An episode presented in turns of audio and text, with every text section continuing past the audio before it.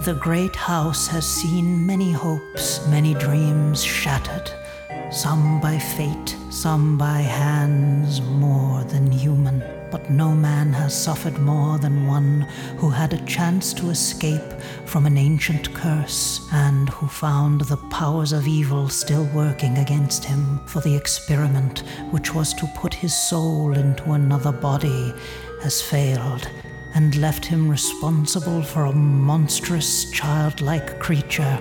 In the beginning, as in the end, there will only be terror at Collinwood.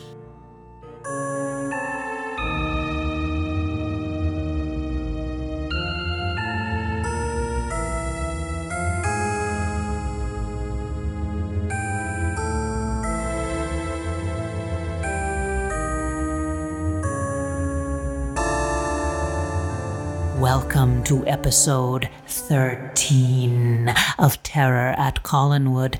And of course, the number 13 is true to form because this episode is filled with audio issues, and I apologize. I am sorry.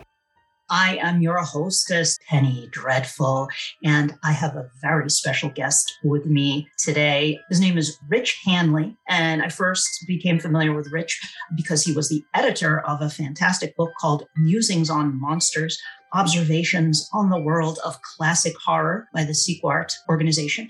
Definitely worth seeking out. If you do not have it, I highly recommend it. It's a collection of essays about a variety of classic monster movies and TV shows. Um, I actually got a copy for a friend of mine too. My friend Meredith is a big monster kid too, and I got her this for, for Christmas and she was thrilled by it. Rich has done many things. Uh, he is the editor of Eaglemoss's Star Trek graphic novel collection. He's written books about Planet of the Apes, Back to the Future, and Watchmen, as well as licensed Star Wars and Planet of the Apes fiction. Rich co edited Titans Scribe Award nominated Planet of the Apes Tales from the Forbidden Zone, eight Sequart anthologies discussing Planet of the Apes, Star Wars, Battlestar Galactica, and Hellblazer, and three Crazy Eight press anthologies about the 1966 Batman TV show. He's also contributed essays to DC's Hellblazer 30th Anniversary Celebration, IDW's five Star Trek, and three Eisner Award nominated Star Wars comic strip reprint books, Boom Studio Studios four volume Planet of the Apes archive line, Sequart anthologies about Star Trek and Blade Runner, and ATB Publishing's Outside In series, focused on Star Trek, Buffy the Vampire Slayer, Angel, and the X Files. Rich writes a Star Trek column for HeroCollector.com and is the managing editor of RFIDJournal.com. Rich, thank you so much for joining me today and welcome to Terror at Collinwood. Thank you very much for having me. And uh, after that, I now realize I need to cut down the, the, the word count on my bio a little. no, actually, I was going to say you need to add some Dark Shadows material to that, I think. Yeah, you know, so far, the only Dark Shadows material uh, uh would really be the, the um, Ross Johnson's essay in Musings monsters but I, I, hope to rectify that I, because that would be fun to do some more writing about. Yeah, definitely. Well, one thing uh, you did unofficially, which is a really helpful resource, is you compiled every single iteration of Dark Shadows into a document that lists basically every official mm. produced Dark Shadows book comic book. You even have the stage play in there, the audio dramas. I mean, you really. I actually have it on the screen right now. I had opened it uh, prior to our talking. yeah, just to have it here. How, how do fans access this by the way is this something that's available online or yeah it's um you know what i'll do i'll throw I, I have a website, richhandley.com. And what I'll do is I'll, I'll throw a, a, link on my blog there because there's a URL to this, but it's long. But it's mm-hmm. it's Hasslein Books, H A S S L E I N books.com backslash PDFs backslash dark shadows underscore complete list.pdf so that's long so what i'll do is um, i'll also i'll write a when, when, we, when we're done here i'll throw something up on my blog with a link to it Oh, wonderful. Yeah. And if you send that my way, I will put it in the uh, YouTube description for the YouTube version of this. And I'll also put it on the website uh, under the uh, episode description as well. So that way people will Great. have quick access there. Wonderful. Well, Rich, talk to me a little bit about how you got into Dark Shadows. When did you first discover Dark Shadows? Well, I'm um I grew up in the 70s, but I was born in the late 60s, and my mother was a first generation fan. In fact, most of the things that I'm into, Star Trek, Planet of the Apes, Twilight Zone, Outer Limits, Dark Shadows now, it, a lot of this is because I grew up uh, the son of a woman who's just like I am. and and so that that influence was heavy. And so I, I, you know, I, I, grew up hearing about the stuff that I hadn't seen, like Dark Shadows, because when I, I, was very little when Dark Shadows ended, and then it was a long time before it was rerun in my area. But, but I, I of course was aware of it as somebody who read a lot of magazines. You know, back then, no internet, so magazines uh, about horror and science fiction and fantasy and whatever else struck my fancy. So I was always aware of it. It was always on my radar, and especially anytime I read articles about vampires because I liked vampire lore. And Barnabas always ended up there, you know, mm-hmm. along with Bela Lugosi and, and, everybody else. So uh, I always read about him, but I always was curious to watch it. But there were two things that, that, worked against me. One, it's 1,225 episodes. It's so the first thing was simply, you know, like there were a lot of episodes. 1,225 is a lot to marathon, even if I could find it. The second thing was just simply finding it back then. And then in the 90s, the Sci-Fi Channel was ran the show, and I didn't even notice they were doing it until late in the run. I watched some of it and said, "Oh, I, I really like this, but I I'm, I'm a little lost." uh, eventually they they started putting out the show on on, on VHS and then DVD. And uh, but even then, to, to go and buy the entire series in box sets was really expensive. I really had my eyes set on that coffin box set, but I also am happily married and you know didn't want my wife to kill me. So uh, buying that that box set was well, it was not something I was really realistically going to do. However, um, I have a little trick when I look for things on eBay. I purposely misspell things. And the reason I do this is that eBay's algorithms aren't always the smartest. If you type in Star Turk or Straw Trek, uh, you might catch something where a person misspelled something in the auction and everyone else is not seeing it. So just on a lark, I typed in Drac Shadows, and to my surprise, there was a box set listed there. Now the ones that were spelled correctly were going for anything from five hundred to nine hundred dollars, which was insane. But this guy was selling it with an opening bid of sixty, and probably really, really confused about why nobody was bidding on it. But I did. I said, I thought there's no way. There's no way that I'm going to win this. And even if I do, there's no way he's going to send it to me. But I won and I had a $50 gift card. So I ended up with the box set, the coffin box set, unused for $10. Wow. But that was crazy, right? And um, yeah. it came, I fully expected the box to be empty or the guy to just say, I will give this to you or whatever. But nope, it showed up. And uh, I've since what I've gone through multiple viewings since then and it was just amazing after wanting for decades to see this to, to just uh to devour and engulf this show you know? Because i really always knew that i would like it and i was right. Awesome. Do, do you remember when you were really little at the very end of it or or were you still too young no I, I, would love to be able to tell you that i have a memory of seeing it what the mm-hmm. only thing i do remember and i realized this i didn't even know that i remembered it until i finally started watching it is i remembered the opening credits um, okay um, because, yeah yeah. So when I started watching it, you know, my name is Victoria Winters, and I said, "Hey, wait a minute! I know that water hitting the rocks. That's so wild." And that's when I realized the show didn't stay with me. I was little, but it must have because my mother watched it daily. That must have imprinted in it on my mind.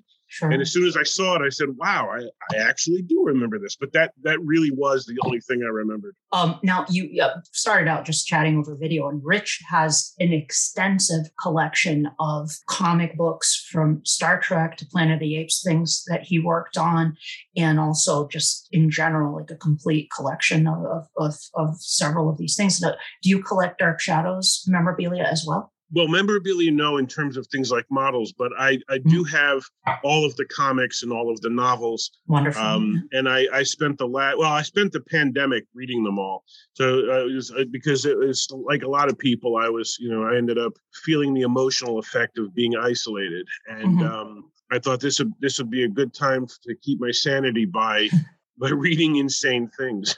Yeah, and, yeah. uh, so um, I watched, you know, the web, the episode of the house that inspired Dark Shadows. I, I read all of the uh, the comics from Gold Key and from uh, the newspaper strips and from Dynamite and um, what else from Moonstone, the Kolchak uh, crossover. I yeah. read all of the Dan Ross books, and uh-huh. amazingly was was still able to put words together when I finished. I was going to say it's that's quite an accomplishment. Like not only you know you, you not only did you watch all the, the, show itself, but you read all of the the spin-off media, including those Ross novels. Which yeah, that's Ooh. that's a that's a challenge. I mean, uh, there are some that I really like. I haven't read them all. Um, well, if you've read five, you've read them all. Yeah, that, that, that, that was the that, sense. That's what it was. I noticed. Like every yeah. single book, once once it goes on into the, it gets past the first, you know, several, uh, and Barnabas becomes a main character. Once that happens, every book has almost the same plot, but you can swap out what the type of monster is. But here's the thing: I didn't hate them. I certainly didn't love them, and they're really not very dark shadows like, but I got a kick out of it. My wife thought I was crazy because every time I turned around, I had another one. And she's like, You keep telling me this is the same as the first 18. Why are yeah. you reading they have their own flavor, definitely, and it's yes, uh, they do. it's definitely a, a, goal I have to, to read them all. Uh, I, you know, there are some that I really I like the the uh, Barnabas Quentin and the Mummy's Curse. Mummy's I, Curse. I, Mummy's Curse is good. really surprisingly good, and mm-hmm. um, it's almost as if uh, Dan Ross said, "You know, uh, I'm going to try this time." yeah. because here's the thing: I don't mean anything that, that sounds snarky but it's just well known this was an incredibly prolific guy because oh, yeah. he, these were just a drop in the bucket of what he of, of his total output under mm-hmm. multiple names so he given the number of books this man wrote in a relatively short period of time he must have been pushing out one a week in oh, which yeah. case it's understandable why they are the way they are yeah it's I mean, have a formula because it was the only way it would work it's it's really remarkable that he was able to yeah. to do what he did and um, there's also uh, you're working now on the big finish audios right that's your next yeah because the most recent thing that i did was to read the um the, mm-hmm. the lara parker novels uh, oh yeah okay harper collins and tor uh, lara parker and um who's the other oh stephen mark rainey and elizabeth yes. Massie. I, I, read all five of those mm-hmm. and um and uh, and and you know there's some there's some continuity problems with the show but i liked sure. them yeah. and uh, but they were enjoyable. So then the next thing I started was um, the audios. But the problem,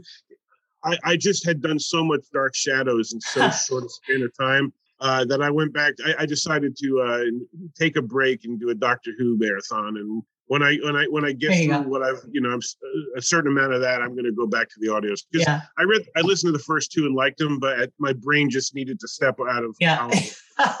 you need to take a take a trip on the TARDIS, leave Collinsport, and uh, go. Yeah, yeah, yeah, exactly. I do love. I loved everything, even the stuff I didn't love, and you know, but but uh, there's just so much of it that after a while, your brain cells start to. Sure. Yeah, I I can. I mean, they they all have their own distinct flavor, and I sort of consider yeah. each of them their own. Fortunately, you know, the show did establish that parallel universes exist, so I kind of.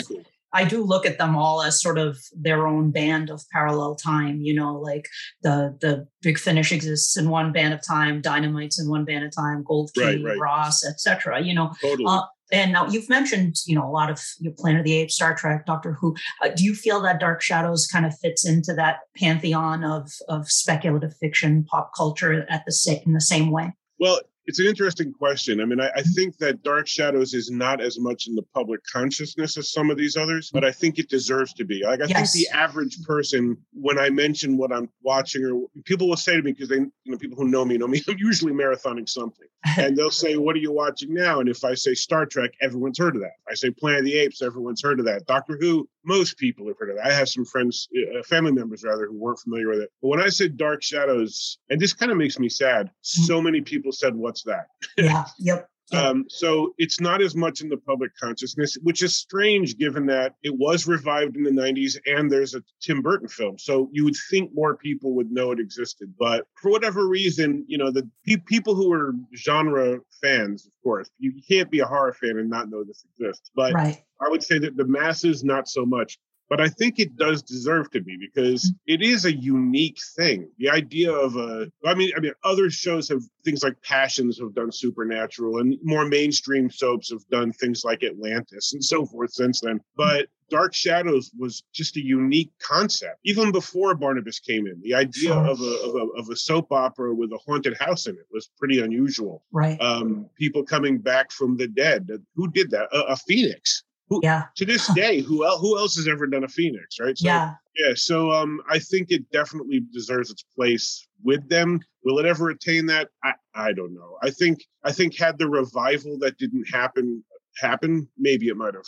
Oh, Because if we live in a culture right now where things come back and stay. Mhm. So may, if it came back now, it might. It just might. Well, this uh, this reincarnation sequel that Mark B. Perry is is shopping around. If the, if that happens, you know, I think that will certainly put Dark Shadows back on the map in a big way. But exactly. it's really interesting because Dark Shadows was such a phenomenon in the 60s, and especially, you know, as after Barnabas came on and then going into the into the late 60s with Quentin, it became this huge pop culture phenomenon with board games and, and Mhm. Viewmasters and all kinds of stuff. It's interesting what you say because I had a similar experience growing up in the 70s and in the 80s. None of my friends knew what it was. I mean, they do now because I introduced them to it, and several of them are, are watching it and stuff, but some connected with it and some didn't. But it's almost like this secret thing that we all kind of share, like our this Dark Shadows fans. Like you open the pull the ring on the lion's mouth and go into the secret room, and there it is, you know. Yeah, But, exactly. but but the pop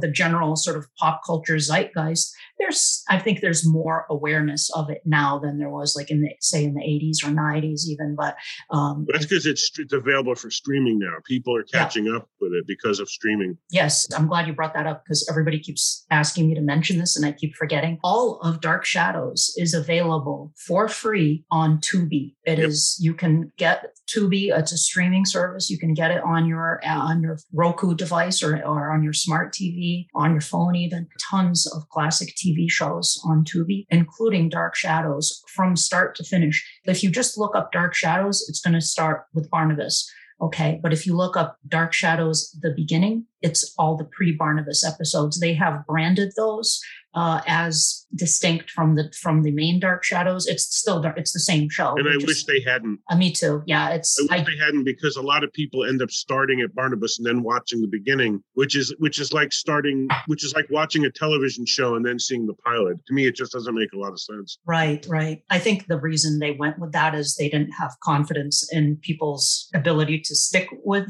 um with those episodes. It goes back to the VHS release. Yes. Yep. They did Yeah. the same thing. Exactly the And, same. and I, I, you know, that there's, I think it's it's fantastic that it's available with uh, streaming because a lot of people, look, look, let's face it, nobody's, no one else is going to find the coffin box set for ten dollars. So yeah. the average person, it's very cost prohibitive to find these on DVD. The, the, I just wish there there are two things that I've noticed uh, like uh, online groups. One is that a lot of people end up inadvertently skipping um, the beginning. Uh, Hmm. And the other thing is that they think the show aired in seasons, and I, I get why that happens. It's because of the way the box sets were structured, and they just carried that numbering over. But it would. I just wish that they would have put it just one to you know twelve forty five. I, I think that would have made things so much easier. But what can you do? You know, it's. it- Sure. I'm still just very happy it's up there because it deserves to be seen. Oh, definitely. Uh, Mhm. and I did take a break from talking about uh, the storylines specifically of the show, but we're coming back to that today with Rich because Rich is a big fan of the Adam storyline. And I remember he po- it, it's it jumped out at me because he posted in in one group. You know, people were kind of griping about the Adam storyline, and you posted, "I am an unrepentant Adam fan," and Yeah. I, I loved loved that. And I said, I have Yes. no regrets, no remorse. Awesome. I love Yeah. this storyline too. I think it's a fantastic storyline. You can tell, I've, I mentioned before the, mon- we talked a little bit before we started recording, but I mentioned this in the email episode too. There was a monster craze going on where kids were going Mhm. berserk for bananas for monsters. And this is where Dark Shadows, I think, took notice of the fact that a lot of kids were watching the show. Like this is very Yeah. unusual for a daytime uh, show, a daytime soap opera. You know, soap operas were, you know, not little kids were not watching soap operas. Dark Shadows, kids who bought famous monsters of filmland and made the Aurora model kits, the monster kits, those kids were all watching Dark Shadows because there were monsters on TV. You come home from school and you can watch monsters or run home from school, I should say. And this storyline, of course, you know, we have Victoria returns to uh, the present. Barnabas is still a vampire. He bites Vicky. He had been avoiding that. You know, you could, he was fighting his urge to bite Vicky. Does bring her under his power as a vampire and he's going to run off with her. And then they have this, uh, she sees, you know, Jeff Clark, who looks just like Peter Bradford standing there. They have this car accident. And then uh, Barnabas ends up in the hospital. I always, I have an explanation for this, but I want to get to get to this when we get to because that's a big thing that's sure. always come up in fandom. Like, how did Barnabas get knocked unconscious if he's a vampire? And it is a strange thing. Uh, they needed to yeah. get him to the hospital so Dr. Lang could treat him, but I'm just going to throw it out there. I think it's because he had received those injections from Julia, and even though yes, he, yeah, agree yeah it, it was, made him more human it made him more susceptible. Yes exactly. Yeah. and in fact he even at one point notices that he's becoming less powerful so I, I, think that yeah definitely. So he ends up in the hospital and we meet the very uh how should i say effusive uh, dr lang uh Powell. if both live! Yes. And oh, he yeah. was something else. Addison Powell was just really.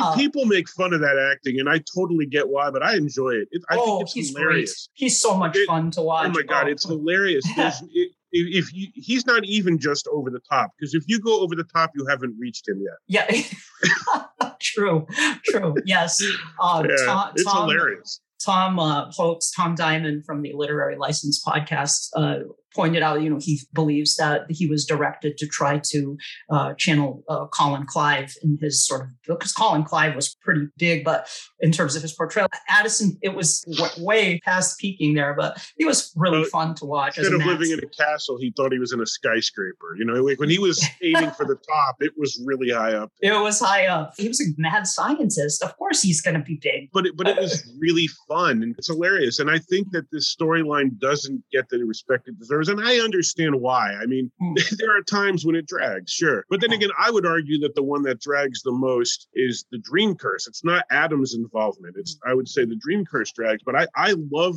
the concept of Adam. And you were talking about the monster craze. You know, before before this, we had ghosts, we had a phoenix, we had a vampire, and a few, you know, a witch. Yeah. yeah. yeah, the witch, exactly. Yeah. I would argue that Adam and Eve is the point at which the monster craze really begins on the show because yeah. we no longer just had Bela Lugosi, now we had Boris Karloff, and uh, and so from that point on, it's well, what can we do next? I don't know, throw a Wolfman in. How about you know what? Else? Like it, it became you know one and warlocks galore and yeah. and uh, Jekyll and, and Hyde, Jekyll and Hyde, and zombies, and you know, and so I think that Adam and Eve is a lot more important and it tends to get credit for because yes, Barnabas upped the ante, but once you had a mad scientist and Barnabas and Adam running around together, it became a full on monster fest on the sure. show. Yeah, the exactly. tone of the show changed. Yeah, definitely. And you had Cassandra, uh, aka Angelique, and right, Nicholas, exactly. Nicholas Blair. Oh yeah, uh, right. I, exactly. That month, that era is so supernatural. It's insane. There's a great pic. I love this picture. It's a picture of Victoria Winters of Alexandra Moltke looking, you know, like the intrepid governess with a fearful look on her face, and she's surrounded by these threatening characters. You have Barnabas with the fangs reaching out. Uh, you have Cassandra looking has an evil look on her face. You have Nicholas casting a spell, and you have Adam kind of looming above them with his arms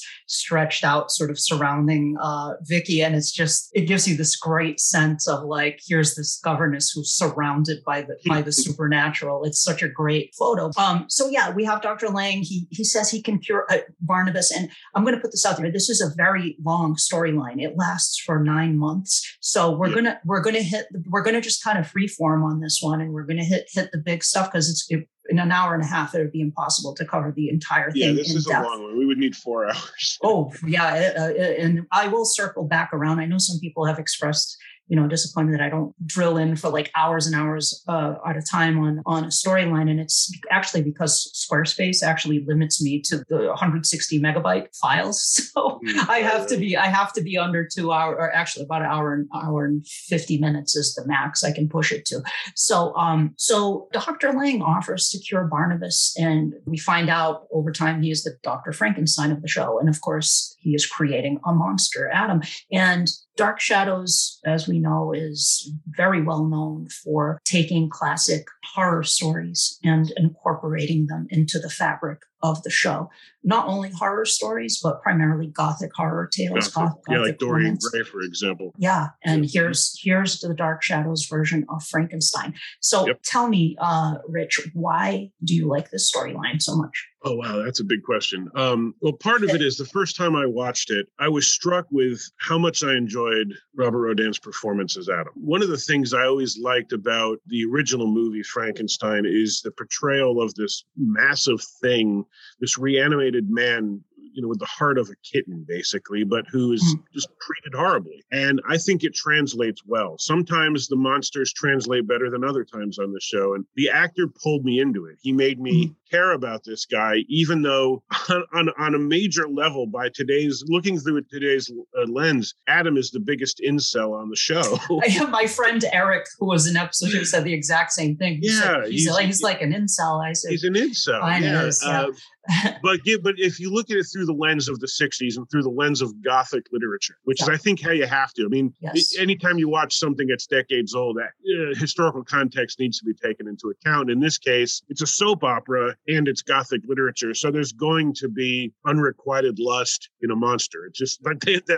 they all have it. So uh, but i but his performance pulls me in a lot. As we mentioned i, I think lang it's hilarious. I, I really enjoyed the relationship uh, between adam and stowe there was a yes a gentleness that was there. He was one of the only people to treat him well from start to finish. And so I, I wish we had seen more of that. And I always found it really funny that the last time we see Adam, he goes off to hide in Stokes's room and never comes out again, which is kind of funny. Uh, but it, it, was it, not it, a great send off for the char- for no, a character who's been such was such a prominent character. You know, I think it's a, there's a certain danger inherent in doing this kind of storytelling that that's going to happen. Is it's not the only character who just sort of vanished because you know Chris Jennings comes to mind. You know, like yeah. we, we, have characters who just sort of go away, and you wonder, well, what happened to them? Like, why aren't yeah. they here? But this is what happens when you have a show running for nine months. There's no guarantee nine months of a storyline. I mean, there's no guarantee that either A, the audience is going to stick around or B, that the actor is going to stick around. And so yeah. you have to expect these things could happen. And in this case, it did.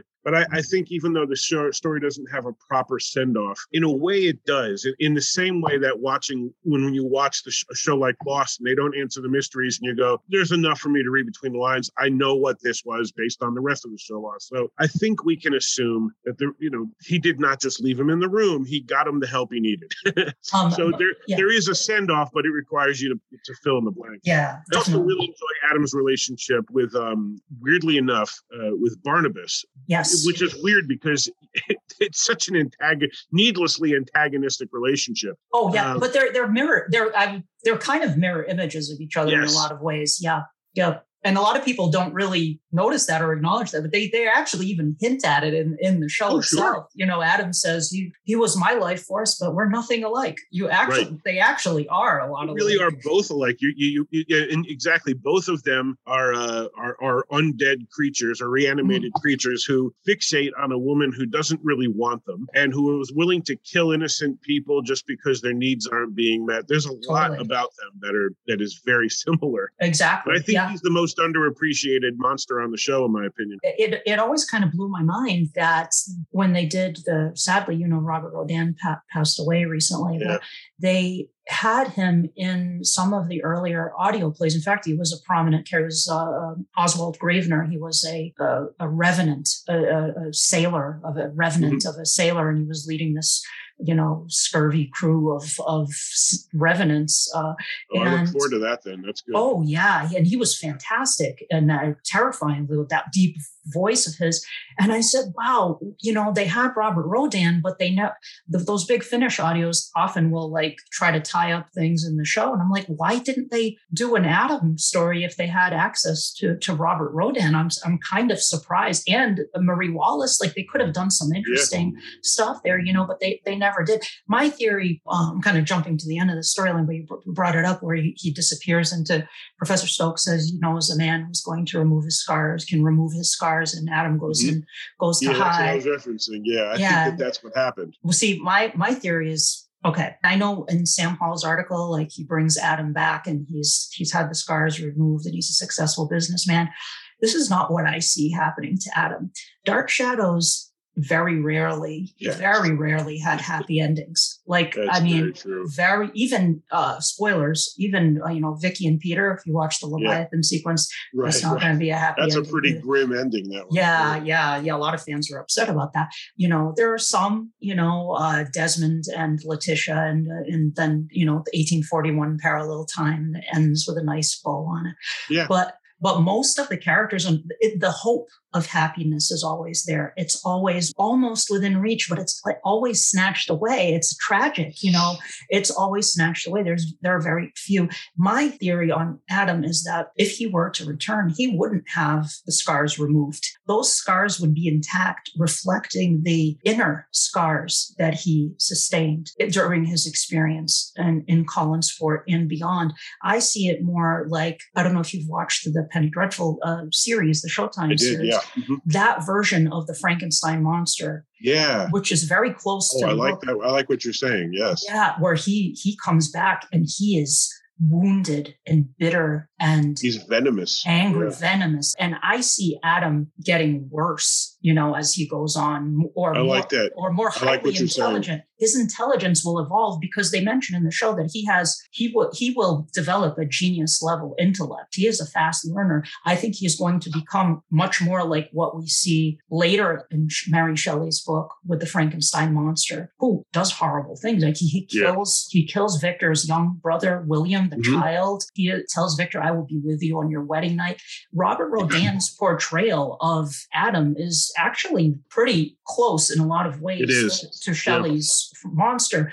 I think why people, a lot of people get turned off by, and you brought it up. I think when he's pawing at Carolyn and there's this sort of unre- mm-hmm. unrequited, you know, teenage obsession with Carolyn, but it's, but it's uncomfortable. It gets very uncomfortable with Ad, the Adam and Carolyn thing. Uh, it does, yeah. but I also think that you it fits the character. This yes. is an adult male with an yep. adult male body, but the life but the life experience of a toddler. Yep. Was he was brought to life by a mad scientist, a vampire, and and uh, another, yeah, another mad scientist. Another mad scientist who may be the hero or maybe the villain. We're never yeah.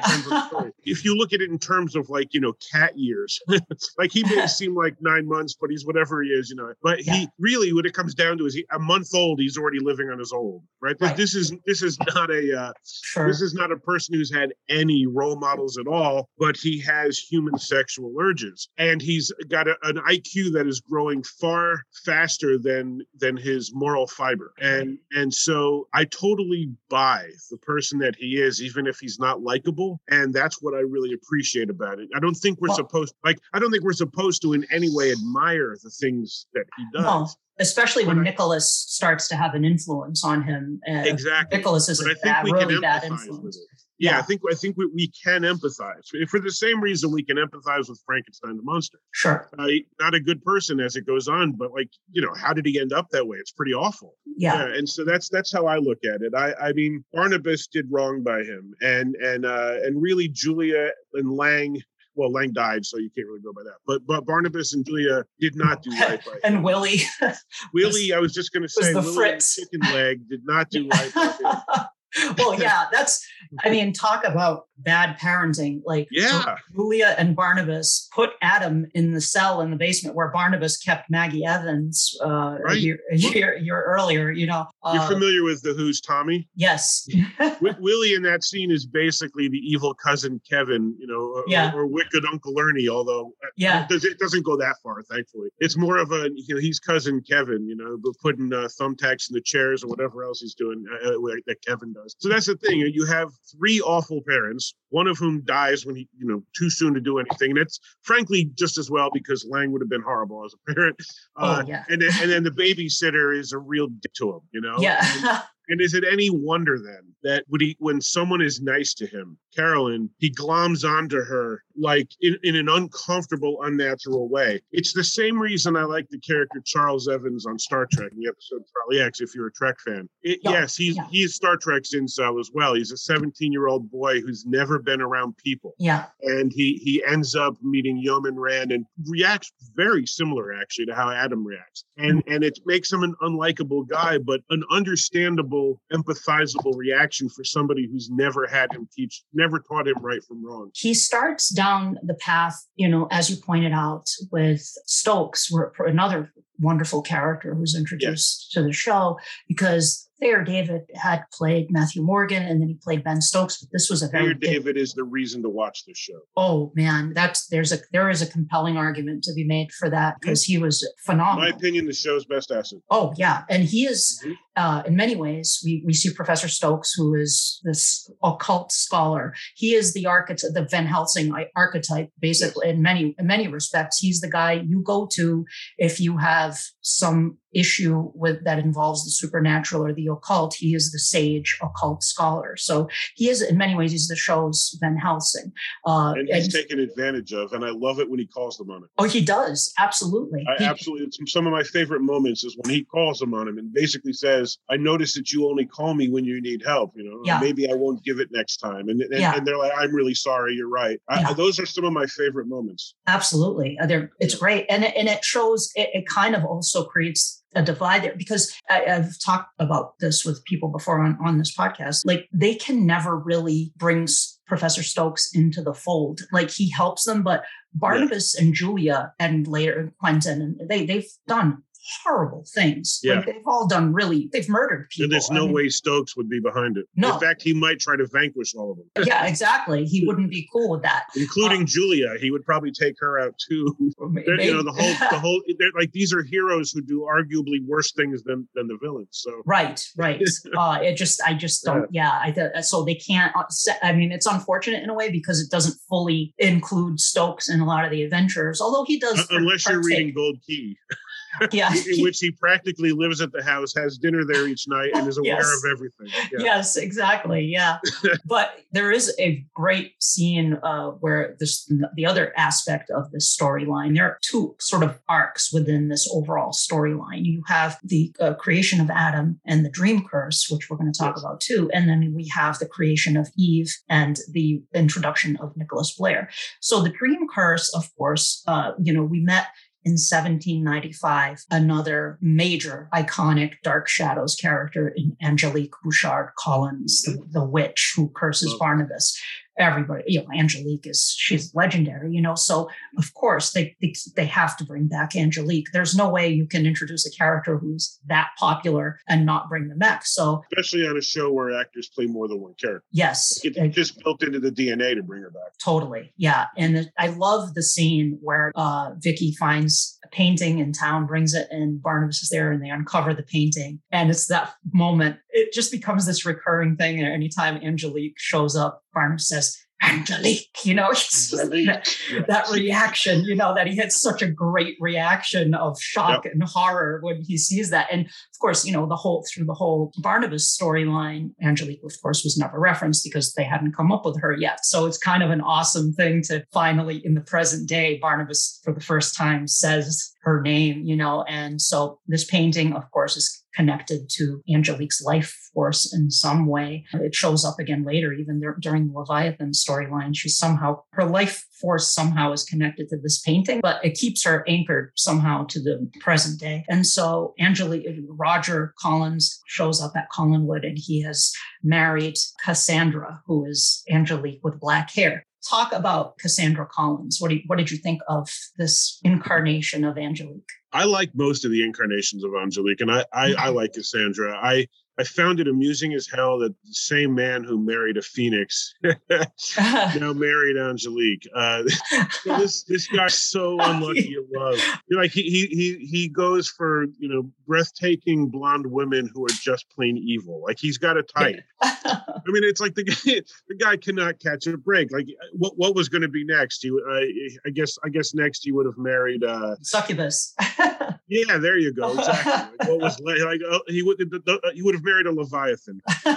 so uh, it was it was just getting absurd. But I I enjoy her a lot. I really like her interactions with Nicholas. Who Nick Nicholas is one of those characters where you almost almost you know it's stressing can never go wrong with almost never go wrong with, with Nicholas. There there are, you know he's one of those characters that can be a little overused because he shows up a lot. But but I enjoy the hell out of Nicholas and. uh, pun intended on enjoy the hell out of it. But, um, uh, but I, I, just this is there's something about Cassandra that works, even though it is a very fake looking wig. yeah. uh, but it, it's it injected something into that house that Laura didn't quite inject because Laura spent most of her time sitting in another house ignoring them, right. and that Barnabas didn't inject because Barnabas is on their side. But they basically brought evil to come live in the house with them in my opinion, it, it works on a on a level that I mean, it's not like the show hadn't had evil before, but it works on a level that uh, the show hadn't had before. It's invasive. It's an invasive, yes, exactly. di- invasive, diabolic force that is now entrenched itself exactly. in, in, from the past. You, you just said a better wording than what I came up with. Yeah, and, that's it exactly. Well, and this is this is also you know it's a gothic trope. The some some ancient evil from the past returning to haunt the present, right. to, to cause problems in the present. Um, she's here because Barnabas is existing in the present he is cured ostensibly of vampirism. Although George DiCenzo, associate producer, once, you know, he would also serve as an assistant to Dan Curtis. And he wrote a letter to a fan once explaining that because Barnabas's affliction is supernatural, that no medical cure would ever actually be permanent. Although with the Adam situation, there's definitely a balance of life and death happening because, as you pointed out, Adam also straddles the line between life and death. So there's a yeah. balance and a connection between the two of them where one can feel what happens to the other. There's some alchemy, weird alchemy happening here. But Angelique is not pleased that Barnabas has managed to escape her curse. So she casts the dream curse, a new curse that she casts, and people will become very familiar with the dream curse as it goes because I guess I mean it was a way of including all of the cast members in the storyline because the, the, there were a lot of characters, there were a lot of plates spinning yes. here and they wanted to keep everybody sort of involved. So through sight and sound and faceless terror through endless corridors by trial and error ahead a blazing light does burn and one door leads to the point of return. That that done that was just burned into my synapses when I first. We heard it about 106 times. It's, oh, it was exactly. Between that and Dr. Lang's recording, like there, there were yes. just it was almost impossible not to memorize those. Definitely, yeah. and so uh, the dream curse, it's one person has the dream, and they have to describe the, every step of the dream to the next person, and they will be driven mad if they don't. They, they, the person has to tell this dream. The person who had the dream has to tell the next person, or they will be driven mad. They cannot rest until, and it just becomes progressively worse. And the next person has the dream, which of course features this beckoner who leads them into a strange room. Looks like something out of a David Lynch movie or something, you know. Uh, that's a, but good, on, that's a good analogy. Yeah. Yeah, it's strange, and then there are all these doors. Yeah, they, the character of the fireman would fit well in Dark Shadow. yeah. But it's yeah, but it's weird. I mean, I get what they were going for. It would be interesting to see the Dream Curse done on a big budget level. I mean, as it was, it came across looking like something you'd see at like a sideshow carnival, you know, where you mm-hmm. open the door and there's the guillotine that falls down and there's the skeleton bride. And it's something you see in a haunt you'd see in a haunted house at a carnival. Yeah, that's, that's a good way to put it. It really, that's kind of what it what it feels like. But it didn't matter. Whoever saw those things was absolutely beside themselves with fear, and they were really playing up how, how scary it was, especially Car- John Karlen. My favorite moment in the whole Dream Curse storyline is John Karlen going into his dream. I, I laughed because John Karlen was just super terrified of what he was looking at, at these, you know, these things.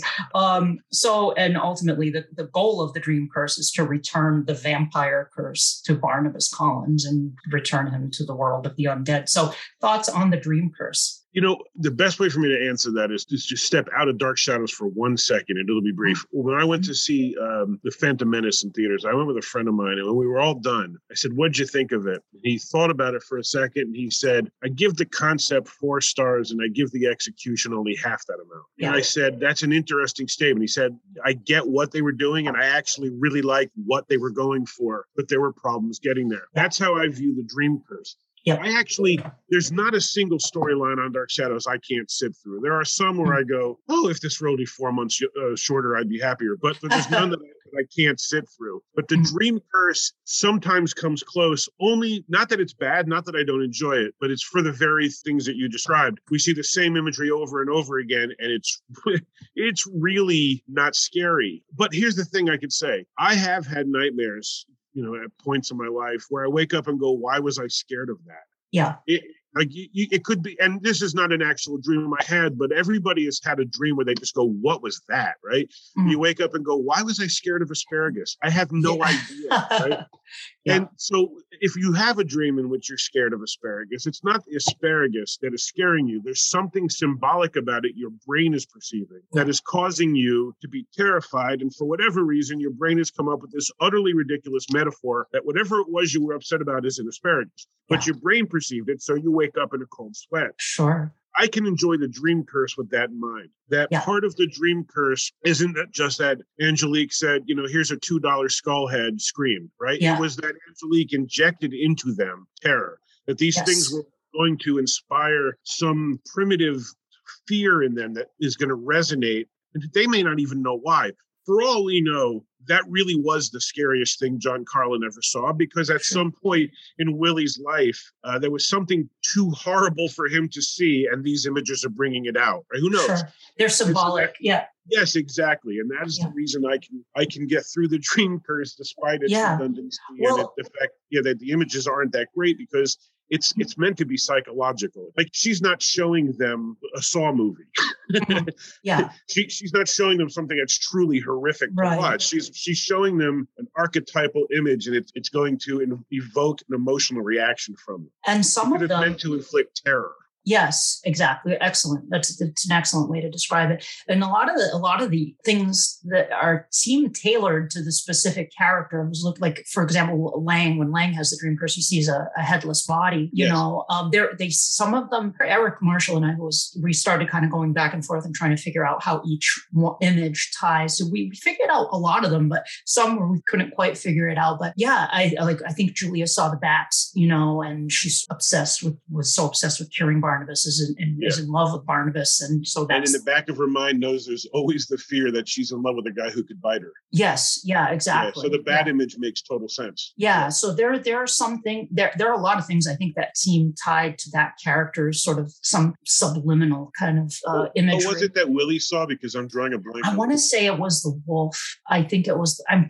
I'm not. Into, I, I'm pretty sure it was the wolf that really pushed him over the edge and had him screaming. And I think that was one of the ones where like, why the wolf? Why is that? because I, I would I would say maybe it's the fact that a wolf.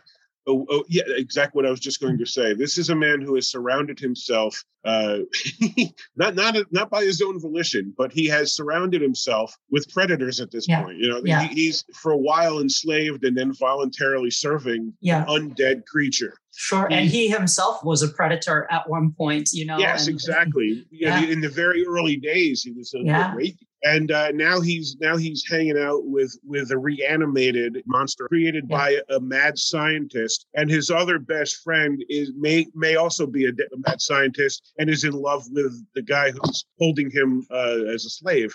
Right. So he is surrounded by people who have the power, and he does not. right. Excellent. Right. Good. Good. And yeah. in fact, you could even you could take that even further. The entire Collins family wanted him off the premises, and the only reason that they've allowed him to stay is because Barnabas made the case, and then they grew to accept him. But there's not a single person in that house who wouldn't be happier without him gone. This is a man with no power whatsoever. And so the wolf image makes total sense to me. Yeah, excellent, excellent analysis there.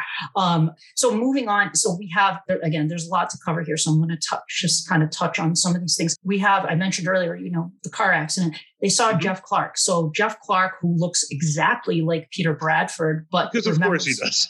because of course he does yes well like the this sort of lost love idea and the hope that he might be peter bradford but he remembers nothing about his past although it's pretty obvious that he's peter bradford because you know every so often he'll remember something or act in a certain way that wakes up from a dream and tries to strangle joe haskell because he looks Right. like nathan forbes and like clearly he's he's peter bradford and there's this whole love story with Vicky and Peter and uh, Jeff, and which doesn't get resolved until way later on. Like the end of that storyline, basically, is where he finally remembers that he is Peter Bradford, and then he disappears into the past. you know there there are there are certain aspects of the character that I think work and others that don't. Like I or, or and of the actor's performances. Like Dirk the Vampire is one of my very favorite things about the show Yeah. Dirk the Vampire is awesome. So could he have been great a, a, as Jeff and Peter? Yeah, maybe. Maybe if the mm. character were, you know, a little better written. But it's hard to say. I, I think part of the problem I have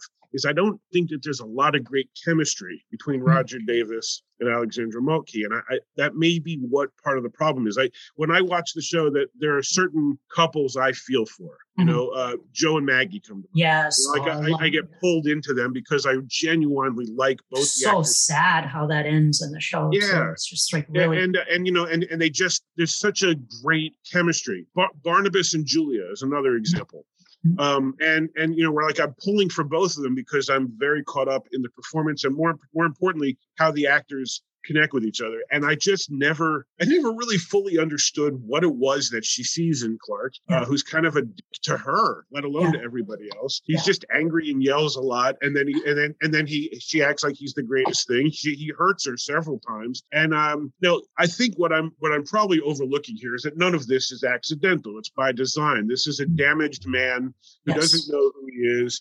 Uh, he had a hard life a couple centuries ago, and uh, he's a fish out of water who doesn't even know he's a fish out of water. Um, so how could and and digging up graves for Dr. Lang to get exactly parts he's been and treated terribly, and if you're not happy, it's very hard to be happy with someone else. And Well- you know, so I should probably cut him some slack there. But but honestly, there are very few characters on the show where I can't find something to enjoy about. I, I it's not that I hate him, and I don't put him in that category. But Jeff Clark's a character; it's a hard sell for me. hard sell. Yeah, I liked him as Peter because he seemed kind when he was Yes, Peter. I like him you a lot more as Peter. I. Yeah. Uh, there's a, a fan theory that you know they mention. I, th- I don't know if it's. I think it's Stokes later on mentions that he believes that Peter Bradford's spirit took possession of a man who looked exactly like Peter Bradford, like physically looked like Peter Bradford. And there's a theory that it's uh, Ned Stuart who shows up later because he's even angrier Oh my God, I love that. He's even angrier than than Jeff Clark. So maybe there was some like you know some You just, that just entered my head canon. That is Yeah. totally how I now will Yeah. see that. That's, There's some aspect of Ned that that, that maybe makes me finally like Ned. yeah. Well, he's he's and when he shows up, like they're they like Jeff, like Jeff Clark, like that's the first Yeah. thing they say. So maybe yeah, maybe Oh, I kind of love that. Yeah, that's uh, that's definitely a, uh, something that's a possibility there. So okay, so we have this going on throughout this storyline. Then we have uh, Reverend Trask's ghost returns, another Oh yeah. great character. It's so awesome. Like they ended 1795, but 1795 provided so much fuel for Yes. subsequent storylines It and a lot. reverberated throughout the rest of the show. To It some really extent. did. It sure And this, did. I mean, I, I, consider that and 1897 the best things the show did, and and um and they both reverberate. But 1795 is is an extraordinary moment for the show. Yeah. It changes everything that comes afterwards, and you're absolutely right. I mean, it's the first time where you saw a full origin story for a vampire. You know, Varney the vampire made some reference, and talked about how Varney Yes. became, but this sort of like you got a full backstory for how Barnabas. You you read the intro to my book. At least one person read my intro. But yeah, Varney. Yeah, Varney is. A, I'm glad you brought him into this because he tends to get overlooked a lot. Oh, yeah. lore. Yeah. People will talk about Lestat and they'll talk about. Yeah. I was. Uh, Ace. I'm aware. I've been aware of Varney for a number of years. Yeah. Oh, it's a- good, good. Yeah. yeah. But, you know, Penny, so penny characters like them, or uh, you know, come and think of it, if you call yourself Penny Dreadful, of course, that obviously, yeah. Um, but because I know what Penny, I, I know what that that term means, and there's no way you would be a fan of Penny Dreadfuls without knowing Varney. sure. Yeah. String of, and string of pearls and sure. Absolutely. so like he he tends to be overlooked, unfortunately, but Mhm. um, maybe because it's not it's not the best written story in the No. world, but it is the granddaddy of um, reluctant vampires, and I I, I do I do see a lot of people say Barnabas was the first one, and I I, I hate to say anything that'll take away from the show because. He, Mhm. Barnabas is certainly an extraordinary character, but Barnabas has his roots in Varney. And anyone who's Sure. a Dark Shadows fan, I'm not going to tell you that, that Varney the Vampire uh, is a, a- work of, of masterpiece because it's not. It's kind of hard to read it without thinking of Barney the dinosaur first of all. But uh, this is a terrible name for a vampire. retroactively, that Yeah. name en- ended up hurting it. Yeah. it isn't it, and it's and Varney isn't the only sympathetic vampire. Then we have, of course, uh, Gloria Holden, Countess Zaleska, and Dracula's daughter. I would say has sympathetic. Absolutely. uh, Dracula's daughter is another great example. Sure. Yeah. So yeah, so Bar- I see Barnabas not as the beginning, as some people refer to him, but as the first truly significant one since Yes. the early days. Agreed. Would you agree with that one? I, I agree. Yeah, it's the Yeah. first, and I would say first also fully realized and explored. Yes. And it's because of 1795. Yeah, it definitely, absolutely. And But, uh, without 1795, we might not have appreciated him as much post 1795 because we wouldn't have cared as much if we hadn't seen Barnabas as a person. absolutely. Um, but we have a character from 1795 who was very well remembered and and iconic in his own right, Reverend Trask, the mm-hmm. fanatical witch hunter, Reverend Trask. And when his ghost returns. He does all kinds of amazing things. Like he puts Barnabas on trial for his Yeah. murders, which is awesome. I love that scene. Oh, it's so good. It's you so cannot go wrong with Trask's. Almost 100% true. agreed. totally agreed. It's like Almost 100%. Like it, it it's it's not at 100% because there's one or two, but but Well, the, the, but, the butler was not, uh, you know, Yeah, that's not the up one I'm there. referring With, to. yeah, Yeah. he was probably the, Yeah. the parallel time Trask was- was. he was not up to snuff. But, he was but The rest okay. of them were He was okay. yeah. Yeah. he just wasn't. Yeah. he just wasn't like as memorable, you know. But You just don't care about him. That's the thing compared to the others. Yeah. right, It's, right. It's like having a giant, a, a wonderful steak feast for a month, then someone hands you a steak and you go, well, you know, it, was- it, it was enjoyable, but it wasn't. Yeah. It wasn't the T-bone. Um, Yeah. So, so they said. So Reverend Trask, you know, puts Barnabas on trial, but he's and walls him up. He's found guilty, of course, because he actually is guilty. Because he is, yeah. He actually is. Because is he's guilty. arguably the worst villain on the show. yes but anyway uh so we have uh trask comes back but then he's it's interesting because in death uh, as a ghost he's pointed in the right direction i mean there was a witch at collinwood but it wasn't victoria winters it was angelique and then he sets his sights on cassandra which is pretty cool uh, the whole uh he does the whole exorcism tying her to Mhm. to the tree and vanquishes angelique which is pretty Pretty phenomenal, pretty phenomenal but he's right? Because nobody being. can defeat Angelique, so that's pretty Right. phenomenal that it, that Trask did it. Yeah. Right, right. So Trask sends her back to hell, presumably. And shortly thereafter, her brother, quote unquote, Nicholas Blair, shows up at the house at Collinwood, the urbane Humbert Allen Astredo as uh, Nicholas Blair. I might as well get this out of the way. I've been asking this to several of my guests on, on the podcast. Nicholas Blair, warlock or demon, and why? Oh, I love that question because depending on the storyline, your answer will change. Okay, he presents himself as a warlock, but there's this, I, I forget the, the line, but he kind of specifically implies he's a demon at one point. With, the, with the pact, right? When he talks about the pact. yeah. And- Well, yeah, exactly. The, the, the Mhm. pact is a good example. I'm going to skirt the question and say he's a combination of the two. That because I, I, I see him as what he was a man. Okay, he was He- he human became- at one point. Okay. Yeah, I think he was human. I think he he is an extraordinarily powerful occultist, and he was given demonhood. I think that would explain both, Okay. and okay. it, and it's not on it's not unprecedented in Gothic fiction anyway. You know, so uh, I Mhm. think that uh, I kind of see it that way. I think that there was definitely a human aspect to him because he suffers in hell, Mhm. and and if he was a demon, he probably wouldn't. Okay. But uh, he also is part of a hierarchy, which would make him more than human. he doesn't want to be in hell. Like he clearly does Right. not want to go back there. And uh, Yeah.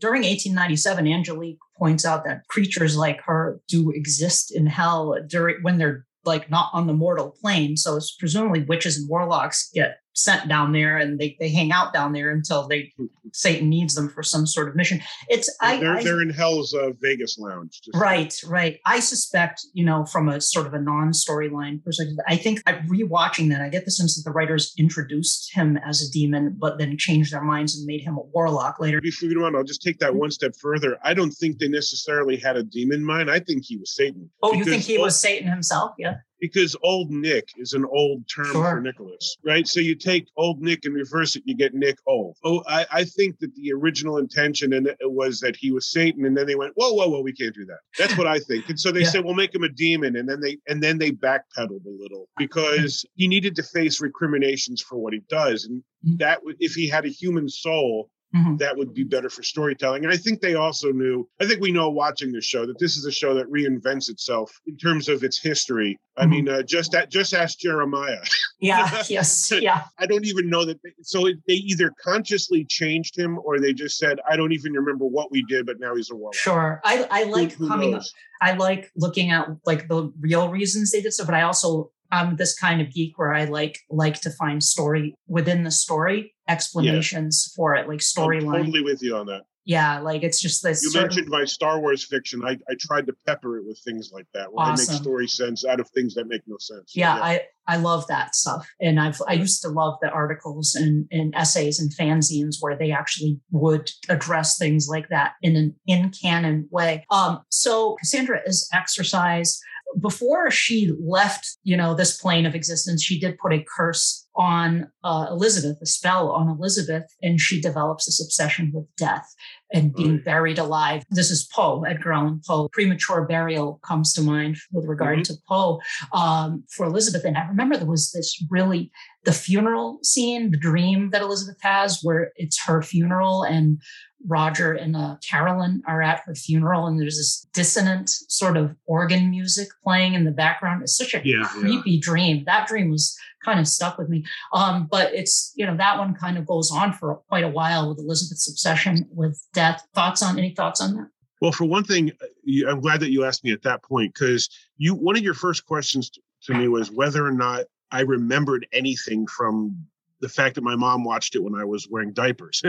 well, the answer is still the same, but there is there was one caveat, and I was waiting till we got to this point in the conversation. One thing I do remember is that one of my uncles, uh, well, it is a family friend, but I called him an uncle, also watched it, and I do remember specifically when I was a kid, and we would go there a lot, and he and my mom were talking about the, their shock that they had killed one of the characters and that she seemed to be buried alive. And oh. I always wondered. So the first time I marathon this show, I kept wondering who were they talking about. I kept waiting for that to happen. And when it happened to Elizabeth, I was like, ah! I finally, after all these years of having this this one little, you know, like because um, my mom didn't really remember it. She hadn't watched it since you know 60s and early 70s. So I had this this this question of who had been buried alive on the show. But that being said, I think that there are two storylines on this show. Well, arguably three storylines on the show that would be a whole lot better if they were shorter. One is the Dream Curse. One is the Leviathans, which I weirdly enough absolutely hated the first time I saw it and absolutely loved the second time. Interesting. Um, wow. like totally different reactions. I was kind of shocked. I was confused. Like, why do I love this so much? But but the third one, well, technically it's not the third one, but the premature burial. Yeah. I think that by its very nature, a person sitting in a box thinking can become dull. yeah. And and so uh, especially when you it takes forever for a person to just for months to be just walking through a house with a woe is me attitude. I'm going to die i'm going to die so i think that that actually would have been pretty dynamic if it had been shorter. I, I think there's a certain creep factor to it that works well but it is it is undermined by how long it takes for elizabeth's burial to you know because according to my notes the, the, the, it begins at 513 and, and ends at 672 which is a really long time. It really is uh, yeah you know we're, we're look we're looking at 160 episodes of of a woman saying i'm going to die. When i die do this. You know put me in this and give me a you know a way out. And it lasts into the chris jennings werewolf storyline. Right, exactly. like it's yeah. just like goes yeah. that far. Yeah. Yeah it overlaps that. It overlaps um quentin's the beginning of quentin collins ghost. It overlaps uh, it just keeps going. Here, here's the funny thing about it is like when we see things like this happen, we understand why the actors need vacations, and so they there has to be an in-story reason why Roger or Elizabeth would suddenly vanish. Although I absolutely find it hilarious how often Roger just vanishes and misses important things on the show. Oh, sure, like the the whole the issue. whole uh, summer of 1970 haunting storyline. Like Roger's in Europe. Like it's like, yeah. wait a minute, Why? it's hilarious. Like he just basically goes away for a month, gets drunk, and comes home, and then hey, I'm back. What happened? Yeah, you know, yes. And, like, uh, but, but, I think you know, I think that the reason the Elizabeth burial storyline takes so long, I would say, probably is in that category. Yeah, because they needed to you know find her. There's only so many times you can have Elizabeth, the matriarch of the house house who doesn't want to leave the house. There's only so Mhm. many times you can Yeah. find reasons for her not to be in the house, right? Sure. Yeah. So ending up in a hospital is one. Ending Yeah. up in a box is another. Yeah. Yeah. But So it that, does drag. But I, I, I, I don't dislike it. I just think when you look at the stories that are going on at the same time, oh as yeah. the Dream Curse, Chris Jennings, and Quentin Collins' Ghost, they're all more dynamic It's true. Than Elizabeth saying "Woe is me" 112 times. it's true. Would, would you Uh, agree with that? Like, it's uh, not yeah. that it's bad; it's that those other three storylines stand out more. Agreed. Yeah. Yeah. I agree. I, I don't dislike this. I think it's an interesting thing to do with Elizabeth. You know, poor Elizabeth. And Adam and Eve, by the way, so it's actually four storylines. Sure. Yeah. Yeah. I mean, poor Elizabeth all, it always ends up in a, in a catatonic state. That happened with Yeah. Laura. Laura put her in a catatonic state Yep. as well. And Mhm. this time she's, you know, appears to be dead thanks to Angelique.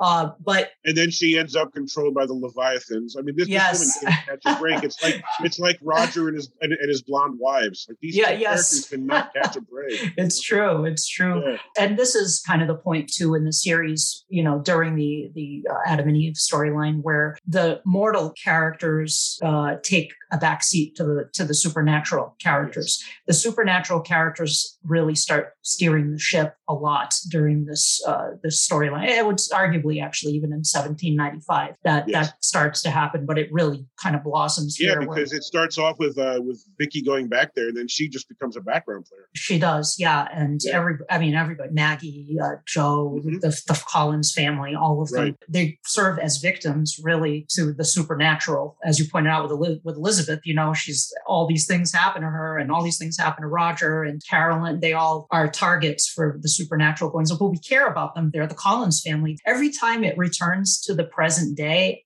It's exciting for me because it's like, oh, we're back with the family we know, like that we've been following all along. Yeah, I am glad that they stayed with the show. Like I am glad Yeah. that even though the show understandably had to make a change, or it wouldn't have lasted. So yes, but but I do love the fact that even though Roger and Elizabeth and sometimes Carolyn and often David, even though those Yeah. four characters will disappear for long periods, that they will always still be there in Yes. some form or another. exactly. I A agree. nice connection to the early years. Yeah, I, I agree with that. So moving on, um, so Nicholas Blair shows up. He brings Cassandra back and is not thrilled with her progress uh, in returning the curse to Barnabas and kind of gives her an ultimatum to get the job done. But then he finds out about Adam and becomes obsessed with Adam and befriends Adam, who is, was being tutored by Professor Stokes. He's hidden in Collinwood. Carolyn has befriended Adam. She, she, she feels something for Adam, whether it's like, whether it's pity or so, so she's drawn to, Ash. she feels some connection to Adam. And this becomes a recurring thing with Carolyn too, where she's drawn to, to these supernatural creatures that show up in the show.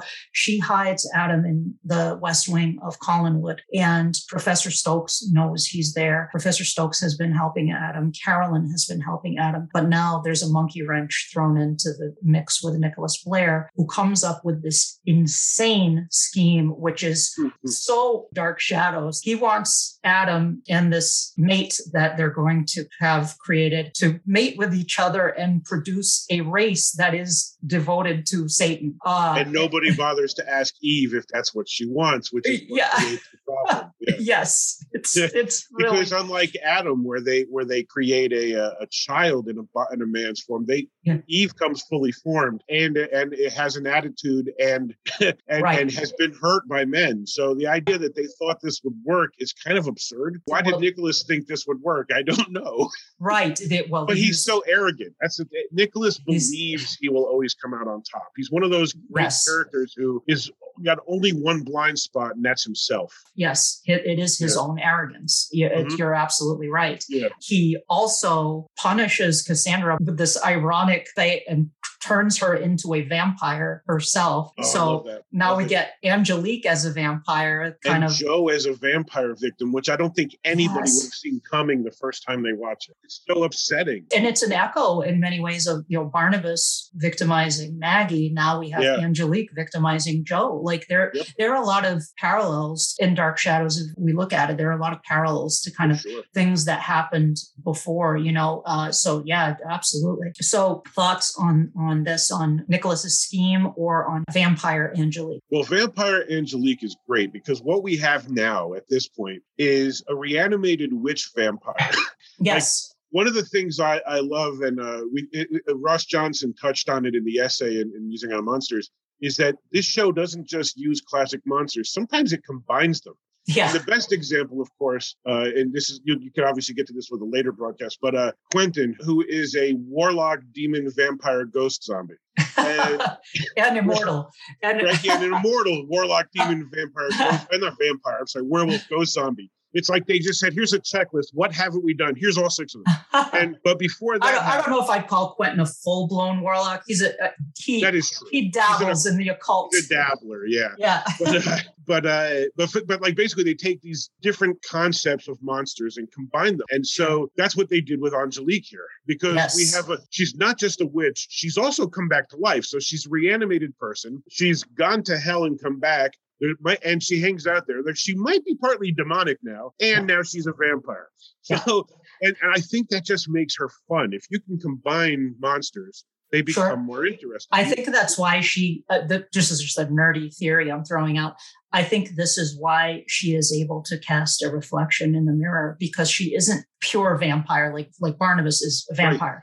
She is a combination of a witch. She's a witch and possibly demonic. So at this point, she is so much more than Angelique. A different species of vampire, shall we say? Absolutely, and it, it makes for a fascinating twist. One of the things the show has almost always gotten right is vampires. Yeah, there are very few times where you go, "That vampire is boring." That just doesn't. There are characters that are boring, and there are there are actors who played five or six different characters that don't work, and then they suddenly play a vampire, and you go, "My God, I love him. Keep him." So vampires work on the show. Why? I don't. I don't know. But Dirk is the perfect example, and so mm. is Angelique Vampire. But uh, it shouldn't work, and yet it really does. Uh, I, I love the idea because now this is a woman who caused all of Barnabas's problems. Although a good argument could be made, Barnabas caused his own problems. Oh, sure in addition to being like the funny thing is they're both each other's victim and they're both each other's well, predator. It's like Ma- Magda says in 18 Magda says in 1897 to Rachel Drummond about Barnabas and Angelique. She was those two they deserve each other.